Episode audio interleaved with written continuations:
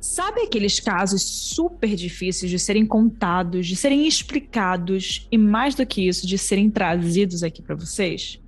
Hoje é o dia de um desses casos. A gente aqui nos casos reais, né, tem contato todos os dias com vários tipos de histórias das mais variadas origens, como vocês já sabem, né? E eu posso dizer que eu nunca me acostumo apresentar casos que envolvam crianças. Eu já falei isso alguma vez. É sempre muito difícil trazer essas histórias, pesquisar sobre essas histórias e tentar entender como os adultos são capazes, esses adultos, né, de colocar qualquer criança em uma situação de perigo, vulnerabilidade e de falta de proteção. Eu não tenho filhos ainda, mas eu acredito que quem tem desejo de ter filhos tem preocupações muito grandes com o crescimento, com o desenvolvimento dessa criança. E uma das maiores preocupações é com a segurança, né? Casos como esse, né, que a gente vai falar aqui hoje, são casos onde a gente percebe claramente que sim, existem pessoas que não têm a mínima sensibilidade, a mínima vocação para maternidade ou para paternidade, né?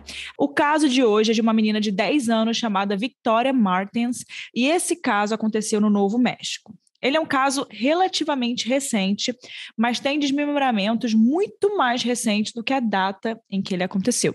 A gente vai falar disso mais para frente. Mas antes de começar a contar essa história, eu vou fazer um pedido, né? Vocês já sabem aquele momento, né? Vai lá, deixa um like no nosso podcast, onde quer que você esteja escutando, ouvindo, vendo, qualquer lugar. Se você tiver no Spotify, você tem como compartilhar, você tem como dar uma nota para esse podcast. Também sempre boto uma pergunta para vocês no Spotify. No YouTube você pode dar um like, enfim, tem tudo aí para vocês fazerem. E também não deixe de ir lá me seguir nas redes sociais. Meu Instagram é arroba Erica com K, Mirandas, com S no final, vocês já sabem, né? E, e esse, esse podcast, esse episódio aqui foi pedido por algum dos seguidores que me seguiam, me mandaram lá no meu Instagram. Eu sempre tô de olho, então se você quiser me mandar uma sugestão de caso, já tô de olho nesse por causa do Instagram. E, enfim, a maioria dos casos que eu trago aqui, eu escuto muito vocês. Enfim, isso ajuda muito a gente a compartilhar nosso trabalho, a continuar fazendo casos reais crescer. Me ajudem aí compartilhando o episódio, podcast, para a gente continuar fazendo nosso trabalho aqui, tá bom? Então é isso. Agora sim, vamos parar de conversa e vamos para o episódio dessa semana.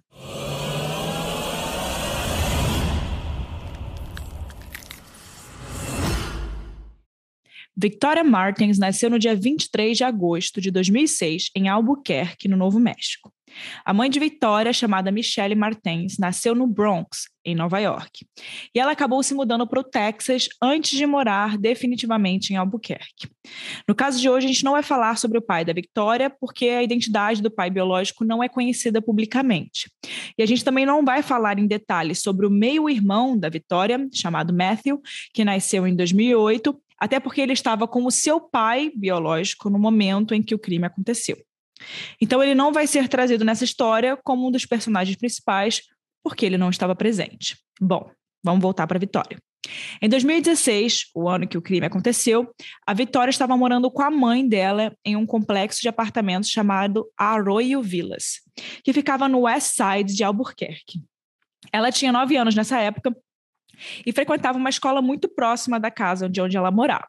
Ela era uma criança normal, com gostos de criança, hábitos de criança, uma vida normal na idade dela.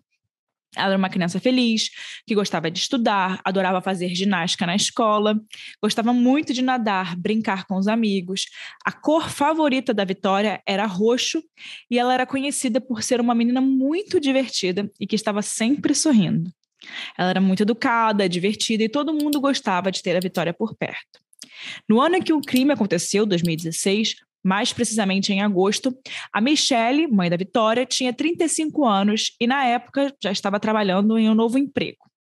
Era uma delicatessen, tipo uma padaria. Uma delicatessen é como se fosse uma padaria um pouco mais gourmet, digamos, né? É, com croissants, essas coisas.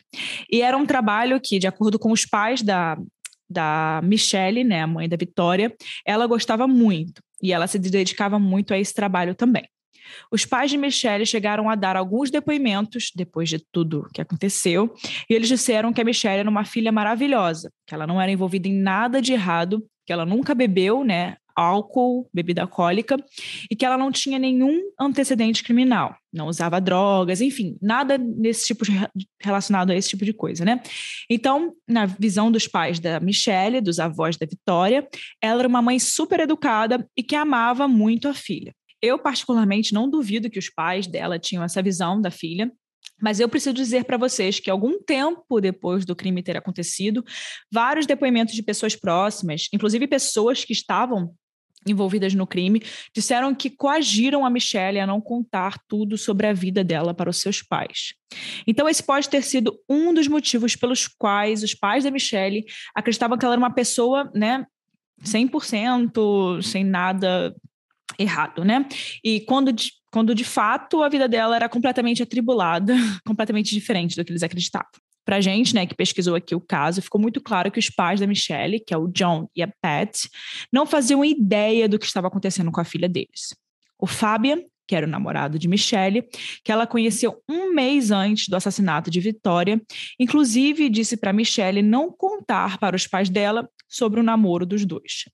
Uma curiosidade é que cinco meses antes do assassinato de Vitória, em março do ano de 2016, a Michelle ligou para o Departamento de Crianças, Jovens e Famílias, que também era conhecido como Serviço de Proteção à Criança, para contar que o seu namorado da época, antes do Fábia, tinha tentado beijar a Vitória. Esse ex-namorado chamava-se Hernandes e já tinha um histórico de abuso sexual de crianças. E também já tinha sido preso por tentar sequestrar uma menina de 4 anos de idade no ano de 2013. Mas ele nunca tinha sido acusado de agressões sexuais. Ainda que ele já tinha sido preso por uma tentativa de sequestro, todas essas acusações foram retiradas da sua ficha o que é um absurdo, né? O fato é que depois de, disso que aconteceu, né, com o episódio de David Hernandes, a Michelle disse que terminou o relacionamento com ele e expulsou o David do seu apartamento em 2016. Nesse ano, ela chegou a ligar cinco vezes para o Departamento de Crianças, Jovens e Famílias. E não ficou muito claro para a gente, durante as pesquisas, né, o conteúdo dessas ligações, até porque isso não foi identificado ao longo do julgamento do caso. Mas cinco ligações em oito meses para uma agência de proteção à criança como essa, independente do assunto, já, já é motivo suficiente para poder levantar uma bandeira vermelha, né? E a gente tentar prestar atenção que alguma coisa não estava certa. E depois de ter terminado com David, ela começou a namorar o Fábio, como eu falei para vocês. E o Fábio, nessa época que eles se conheceram, ele, ele tinha 31 anos, e eles se conheceram através de um aplicativo de relacionamentos na internet. Gente, isso não traz coisa boa, né? Isso não traz coisa muito boa. O Fábio era um usuário, né, bem regular ali de metanfetamina, que é uma droga, né, bem pesada, inclusive, e ele morava no Novo México, perto da casa da Michelle. Ele tinha um antecedente criminal bem interessante, para se dizer, porque ele já tinha sido acusado de agressão pela ex-namorada dele. Ele se declarou culpado, mas acabou recebendo dois anos de liberdade condicional. Além disso, ele já recebeu acusação por abuso infantil, por dirigir embriagado e resistir à prisão. E mesmo com a acusação de agressão e acusação de abuso infantil, a gente não consegue encontrar nenhum dado sobre a consequência disso em relação ao acordo judicial, né, do Fabian. Ou seja, né, aquela história, parece que a punição foi bem pequena, né, uma pena ridícula para o crime que ele cometeu. Agora falando um pouco mais sobre o relacionamento da Michelle e do Fabian. Assim que eles começaram a namorar, o Fabian se mudou para o apartamento de Michelle e começou a morar junto com a Michelle e com a Vitória. Enquanto a Michelle trabalhava, o Fabian trazia alguns amigos que também eram viciados ali naquela droga, e eles ficavam sentados no apartamento, né, ou fora do apartamento usando droga e causando muita bagunça, muitos estragos perto do, do apartamento, naquele, naquele bairro, né? Nesse meio tempo, a prima de Fábia, chamada Jessica Kelly, de 31 anos, tinha acabado de ser libertada da prisão, mais precisamente no dia 15 de agosto de 2016. A Kelly tinha um histórico criminal gigante e já tinha entrado e saído da prisão por diversas vezes por mais de 10 anos dentre todas as acusações de crimes que ela cometeu, eu posso citar aqui para vocês alguns, sendo breve, tá? Conspiração para cometer estupro, condenações criminais por drogas. Além disso, a Jéssica usava também metanfetamina, assim como o primo, né, o Fábio. Depois que ela saiu da prisão, o Fabian convidou ela para morar junto com ele, Michele e Vitória, na casa de Michele, né, não na casa dele. O que por si só já é muito esquisito, né? Como que ele convida alguém para morar numa casa que não é nem dele? Pelo que a gente pesquisou aqui também, o Fabian cobrava 50 dólares de aluguel para que ela morasse na casa de Michelle. Gente do céu. É, meu Deus. Enfim, o que eu vou dizer para vocês agora vai soar bem esquisito, mas tudo que a gente vai relatar a partir de agora é questionável, né? é bem estranho. Essa versão do crime que a gente vai relatar foi desmentida por dois anos depois, e aí uma grande revelação veio à tona e mudou o rumo dessa história. Mas vamos por partes, a gente vai detalhar de acordo com, com a cronologia como é que as coisas foram acontecendo. No dia 23 de agosto de 2016, a Vitória fazia aniversário e completava 10 anos. Às quatro e meia da manhã do dia 24 de agosto, dia seguinte, a polícia entrou no apartamento de Michele, onde a Vitória morava, depois de receber algumas ligações de apartamentos vizinhos relatando muito barulho esquisito dentro dos apartamentos, incomodando a vizinhança ali. E quando a polícia chegou, a Michelle e o Fabian, que era o namorado, estavam do lado de fora do apartamento e pareciam que eles estavam brigando por algum motivo. Aí os policiais repararam que tanto a Michelle quanto o Fabian estavam com ferimentos. A Michelle estava com um corte bem profundo no rosto e o Fabian estava com um corte acima do olho dele de esquerdo. Nesse momento, quando a polícia chegou e encontrou os dois do lado de fora do apartamento, né, brigando, com ferimentos, a Jéssica, que era a prima de Fabian, estava trancada dentro do apartamento. Ela se trancou e pulou da varanda do segundo andar para poder fugir da polícia, né? Com aquela, com tanto problema que ela tinha da, com a polícia, era óbvio que ela não ia sair bem dali se ela fosse pega também, né? Mas quando ela estava tentando fugir, ela acabou machucando o tornozelo. E quando a polícia finalmente conseguiu entrar no apartamento, eles se depararam com uma cena horrível. Tinha uma fumaça saindo do banheiro. Então eles foram lá checar que tipo de fumaça era aquela. Eles entraram no banheiro e olharam para a banheira. Dentro da banheira estava o corpo de Vitória completamente sem vida. Ela já tinha sido desmembrada, embrulhada num lençol e incendiada. Assim que a polícia chegou no apartamento e se deparou com essa cena, os três foram levados até a delegacia para serem interrogados. E só por questão de curiosidade aqui, o Fabian foi interrogado pela polícia durante nove horas. Durante essas nove horas, ele insistiu o tempo inteiro que ele não estuprou e nem matou a Vitória. A Kelly, né, a prima dele, se recusou a ser entrevistada sem a presença do advogado. A Michelle, né, a mãe da Vitória, também foi interrogada. Eu vou contar aqui para vocês os principais pontos que vieram, né, através da confissão de Michelle. Eu já aviso aqui que algumas coisas que eu vou dizer são muito fortes e podem gerar gatilhos em quem tem alguma sensibilidade com isso. Então, tá avisado. De acordo com a Michelle, a Vitória tinha sido injetada com metafetamina e, segundo ela, isso aconteceu porque foi uma tentativa de acalmar a menina, né? Para que o Fabian e a Kelly pudessem estudá-la. E de acordo com o depoimento de Michelle, ela assistiu o seu namorado e a prima do seu namorado estuprarem Estangru... Nossa, gente, estuprarem, estrangularem, esfaquearem e desmembrarem a sua própria filha. Ela disse nesse depoimento que já tinha procurado em outras oportunidades alguns homens na internet para ir até a sua casa e fazer, né, e ter relações com a Vitória, para que ela pudesse assistir. Todo mundo acreditou na versão da Michelle. É importante a gente falar isso aqui. E como vocês podem perceber, a mídia fez todo um circo em volta dessa história. E ela se tornou popular muito rápido naquela época, né? Tem todos os, os pretextos para a mídia fazer um circo mesmo, né? Tudo aquilo que é bem sensacionalista, no caso bem sensacionalista. A população ficou bem revoltada com essa mãe, com esse padrasto e com a família, né, desse padrasto, padrasto, né?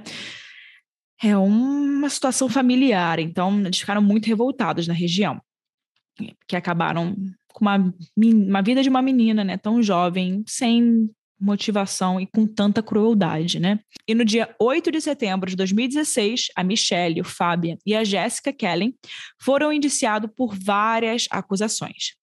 Abuso intencional de criança, penetração sexual criminosa agravada, assassinato e adulteração de provas.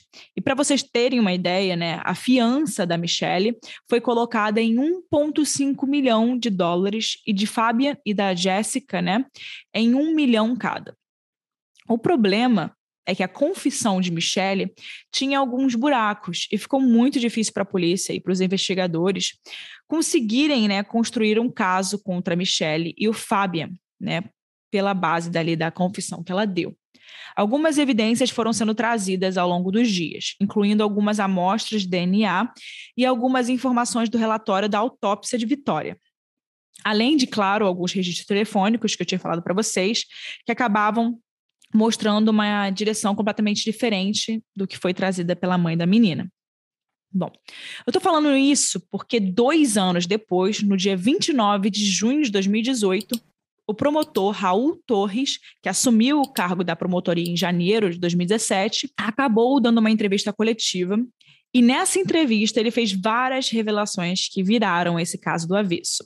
Mas, essa, mas essas revelações só aconteceram porque depois dessa primeira condenação, né, o escritório do promotor continuou investigando o caso paralelamente. Eles não pararam. O escritório do promotor só conseguiu chegar nessa conclusão depois de quase dois anos analisando evidências de DNA, dados telefônicos, registros de celulares e fazendo várias entrevistas com algumas, algumas testemunhas, né? Que estavam ali presentes na cena, né? Oculares. E aí eles chegaram a esse resultado. Esse resultado paralelo, né, dessa investigação paralela, trouxe várias verdades que não foram mencionadas durante o julgamento. Bom, a Vitória morreu entre as 7 horas da noite e as 8h45. Então, ela foi, foi nessa brecha ali. O que aconteceu com ela foi não passa daquele horário. Mas a Michelle e o Fabian não estavam no apartamento, como foi dito anteriormente, né? Que ela teria assistido, enfim. Eles estavam em uma casa no Vale do Sul. Então, eles não viram a menina ser assassinada, como eles tinham falado. Além disso, no corpo de Vitória foi encontrado um DNA diferente, que não tinha sido encontrado antes. Esse DNA implica num quarto homem, e esse homem era desconhecido, mas estava presente no local do crime, do crime. Ou seja, tinha mais uma pessoa envolvida, mas ela não foi mencionada nos julgamentos, né? Pelo que se pôde investigar, às 11h40 da manhã, no dia do crime, o casal vai até a casa de alguém para comprar drogas. Nesse momento, a Vitória ainda estava na escola. E quando eles chegaram nesse lugar para comprar né, as drogas, o traficante que forneceu essa droga disse para eles o seguinte: Abre aspas. Cuidado com a Jéssica, ela não deveria estar morando com vocês. Ela está agindo de forma muito estranha e ela vive chapada de metanfetamina, né? Fecha aspas. Bom, às duas e meia da tarde, o casal volta para o apartamento, mas eles acabam saindo de novo. E como já estava quase na hora da Vitória sair da escola e alguém tinha que buscá-la, né? Então a Michelle mandou uma mensagem para a mãe, perguntando se a mãe dela podia pegar a Vitória no ponto de ônibus. Alguns minutos depois, a mãe de Michelle liga para ela, mas ela acaba ignorando essa ligação. Então, o Fabian convence a Michelle a pedir para Jéssica para poder pegar a Vitória lá no ponto de ônibus, ao invés da mãe de Michelle. Às 4h35 da tarde, a Vitória é deixada pelo ônibus escolar e ela vai para casa. Mas a gente não tem certeza aqui se ela voltou para casa sozinha ou se a Jéssica, né, foi lá encontrar com ela, né, no ponto de ônibus.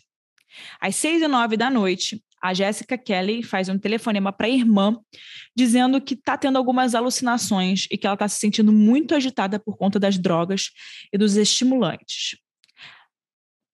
Às sete e cinco, tiveram registros de vizinhos de terem visto a Vitória viva, mas às sete e seis, Michelle e Fabian saem de casa e a menina fica em casa com Kelly, com a Jéssica, né? E elas são vistas conversando com alguns vizinhos. Às 8h48 da noite, o corpo sem vida de Vitória já foi visto, né? Do lado de fora do apartamento por uma testemunha.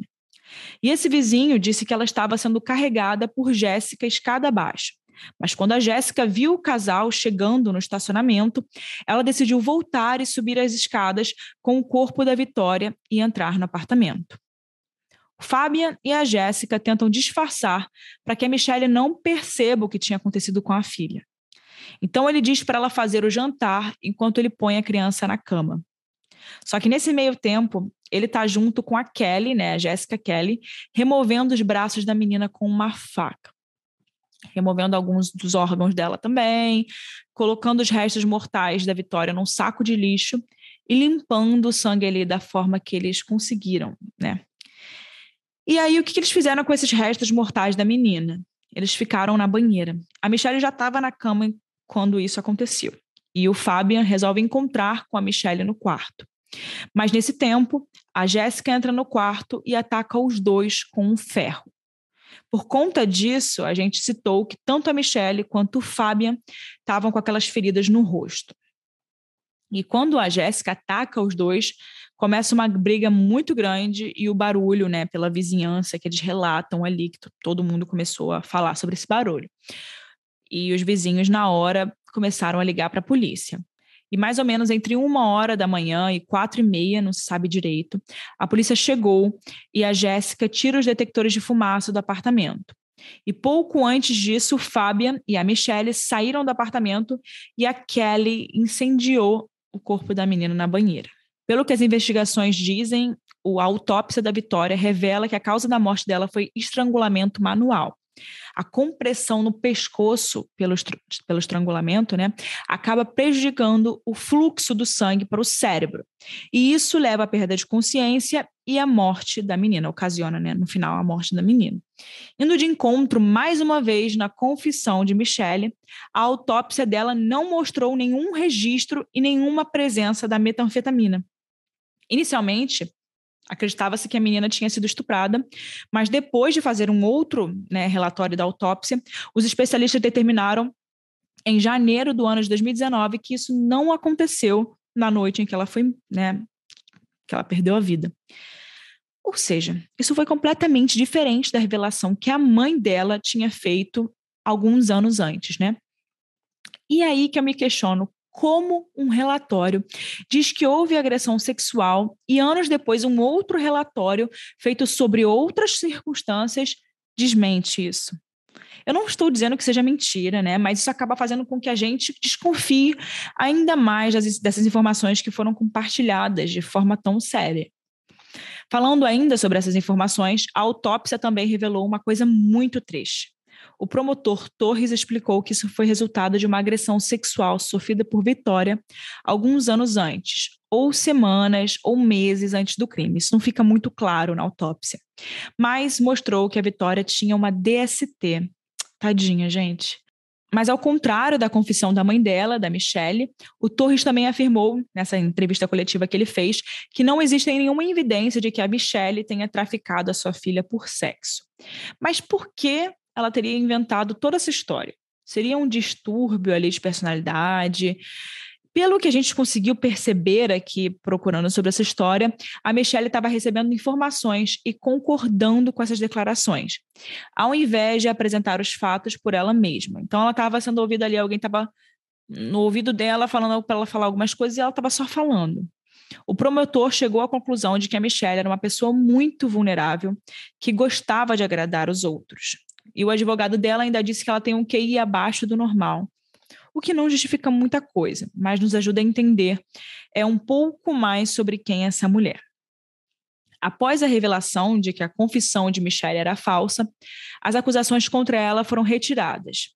No dia 29 de junho de 2018, ela acabou aceitando um acordo judicial e se declarou culpada pela acusação de abuso infantil imprudente, resultado em morte. Ela pode pegar de 12 a 15 anos de prisão. O Torres disse que a Michelle não é inocente, porém não é assassina.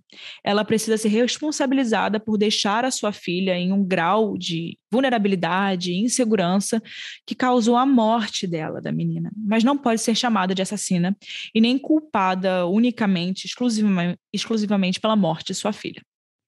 No dia 7 de janeiro de 2019, a Jéssica acabou aceitando um acordo judicial e as acusações de estupro foram retiradas.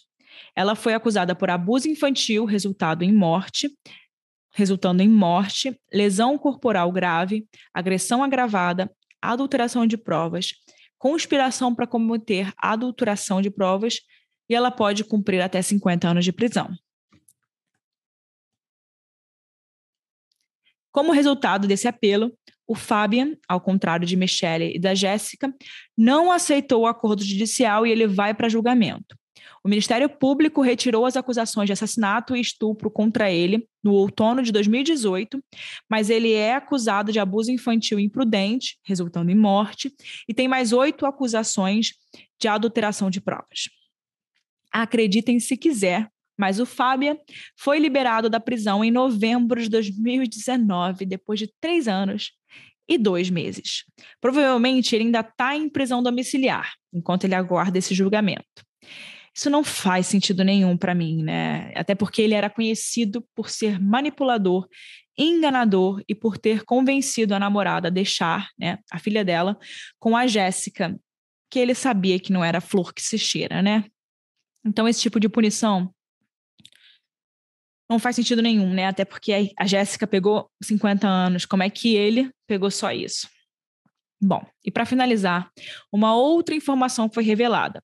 A partir dessa declaração de Torres de que existia um quarto elemento, né, uma quarta pessoa, né, que a gente tinha falado antes, e o que, que foi feito com isso? Cadê essa quarta pessoa? Não vamos procurar, não vamos tentar chegar, ninguém vai falar quem era, né? Mas foi percebido através do DNA e da autópsia que provavelmente esse quarto elemento era John Doe, um conhecido da Jessica. O DNA dele foi encontrado nas costas de Vitória e provavelmente veio de células da pele, do suor ou da saliva. Ele não pode ser comparado a uma amostra no sistema de, de DNAs, né, que eles têm um banco de DNAs, por isso ainda precisam ser coletados mais dados e investigar mais a fundo essa, essa situação. Bom, pelo que a Jéssica disse, né, em setembro de 2018, antes dela receber, segundo a Jéssica, tá? Antes dela receber o acordo judicial, ela foi até o ju juiz é, e disse que na noite em que a Vitória foi morta, um homem teria ido até a porta pedindo um favor. E ela disse que o Fábia não estava em casa, apenas ela e a menina. E depois disso, o homem entrou no apartamento transtornado e, como vingança, ele teria como vingança por alguma coisa relacionada à traição de sua gangue, ele teria matado a Vitória. Enfim. Bom, diante de todas as informações, de todo esse caso completamente bizarro, independente do primeiro do primeiro depoimento ter sido desmentido, né, da primeira depoimento da mãe pelo que teria acontecido ter sido desmentido dois anos depois, é, as pessoas que estavam na responsabilidade da Vitória, a pessoa que deveria cuidar dela, que deveria protegê-la, não fez isso e, infelizmente, tomou algumas decisões que acabaram é, levando a vida da Vitória para terminar de forma mais trágica possível. É isso que a gente pode dizer. E esse caso, para mim, ainda é cheio de mistérios. Tem algumas coisas ali que não fecham. A gente tenta ser breve, né? Nos casos reais, a gente sempre tenta trazer os, os casos de forma breve, mas sempre trazendo as melhores informações que a gente tem. E agora, aquela parte que eu sempre deixo minha opinião, né? E eu queria falar aqui para vocês uma coisa sobre esse episódio que para mim deixa muito claro. É claro que para mim a Michelle era uma pessoa com algum distúrbio, ela não essa história de que ela tinha um QI baixo, talvez possa ser explicado por isso, mas ela é uma pessoa vulnerável, ela estava em uma situação vulnerável, e algumas pessoas percebiam isso nelas duas, que de certa forma eram duas mulheres, é, a Michelle é uma pessoa extremamente é, influenciada pelos outros, e acabaram se aproveitando disso. Porém, uma coisa que eu acho muito importante a gente falar aqui, sempre falar, eu tenho muitas mulheres que escutam o meu podcast, aqui a maioria de vocês que estão escutando são mulheres, é, mas uma coisa que é, é muito clara, a gente, se você ainda não sabe, é bom que a gente saiba e passe isso adiante, é que começou um relacionamento novo, se você tem uma filha dentro de casa, não leve ninguém para sua casa. Não leve nenhum homem para sua casa, gente. Eu acho que esse é o principal é, aprendizado desse episódio aqui. Não inventem de levar homem para sua casa se você tem uma filha mulher. Se você, se você é mãe solteira, É, gente, a gente não sabe quem é aquela pessoa, a gente não sabe. A gente só descobre quem são as pessoas quando o bicho pega. A gente está conhecendo a pessoa. A gente tem que confiar muito, muito, muito, muito, muito. E mesmo confiando muito, ainda podemos correr o risco. Então, eu acho que o maior aprendizado aqui é cuidado com quem vocês levam para dentro de casa, principalmente quem tem uma filha mulher dentro de casa. Eu acho que para qualquer um, mas principalmente quem tem uma responsabilidade, né, de um filho, de criar um filho. É, eu falo isso como mulher, né, eu falo isso como mulher criada por mãe sozinha, né? Minha mãe também me criou sozinha, então assim, eu acho que isso é uma das principais coisas. Não levem nenhum homem para dentro da sua casa se você tem uma filha mulher. Não sei se vocês concordam com isso vocês concordam com isso? Discordam? É, eu acho que essa questão não é nem concordar ou discordar, eu acho que faz parte da, de bom senso, né? A gente evita com que coisas ruins possam acontecer. Você vê que o caso da Vitória ele começou a desandar quando as pessoas começaram a ir para casa dela, né? E claro que tem situações diferentes, né? Essa situação aqui é muito extrema, porém outras coisas também podem acontecer não tão extremas assim e que acontecem todos os dias e é bom a gente trazer aqui para relembrar essas coisas, tá bom? Então, essa é a minha opinião. É, quero saber a opinião de vocês. Existem muitas brechas e muitas coisas que não foram explicadas e que talvez nunca serão. Mas parece que a Hannah, a nossa roteirista, descobriu uma coisa que vem acontecendo a respeito desse caso há alguns anos, tá? Eu vou colocar o áudio dela aqui para vocês ouvirem. Fala pessoal, tudo bem? Hoje a gente está trazendo mais um caso que é um caso super delicado, mas a gente resolveu trazer esse caso essa semana e compartilhar aqui com vocês. É, durante as pesquisas, eu acabei descobrindo que naquele mesmo ano da morte da Vitória, alguns dias depois do seu aniversário, que também foi o dia da sua morte, as pessoas da comunidade organizaram um memorial em homenagem a ela. E esse memorial ele permanece até hoje todos os anos, no dia 23 de agosto, que é o dia do aniversário dela, as pessoas se reúnem é, e acabam participando de um culto em apoio à Vitória e em apoio aos seus entes queridos, né? E eles vão vestidos de roxo para essa igreja. É, o nome da igreja é Cooper Point. E mais de 600 pessoas participaram no primeiro ano. No primeiro ano aconteceu no dia 29 de agosto, alguns dias depois da sua morte. Mas a partir de 2017, esse memorial acontece todo dia 23 de agosto. E aí, depois que esse culto acaba, eles saem na hora mais ou menos do pôr do sol e eles soltam vários balões e bolinhas de sabão e cantam parabéns para ela. É isso aí, galera. O que vocês acharam desse caso de hoje, desse episódio? Comenta aqui. Eu sempre boto um box aqui de perguntas. Eu agradeço muito a participação de vocês em todos os nossos episódios, pelos compartilhamentos, pelos comentários que vocês sempre deixam pra gente. Isso me motiva muito a continuar aqui e tentar trazer sempre é, melhor conteúdo para vocês. Então é isso. Te vejo na próxima semana e a gente fala aí de mais um caso.